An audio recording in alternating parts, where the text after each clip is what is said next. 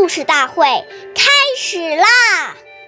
每晚十点，关注《中华少儿故事大会》，一起成为更好的讲述人。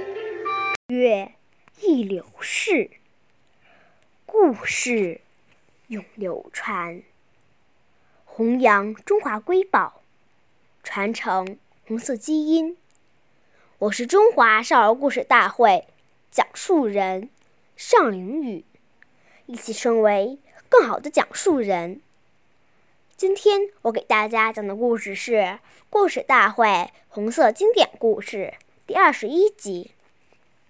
刘少奇拒绝吃鲤鱼。今天我们讲一个开国领袖刘少奇爷爷的故事。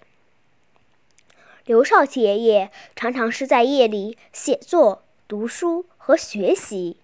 往往一写就写到凌晨三四点，甚至是通宵达旦，连续废寝忘食的工作使刘爷爷的胃病口加剧，生活又和普通工作人员一样，粗饭素食。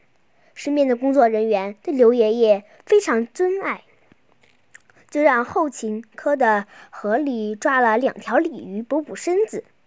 刘爷爷的勤务员非常高兴。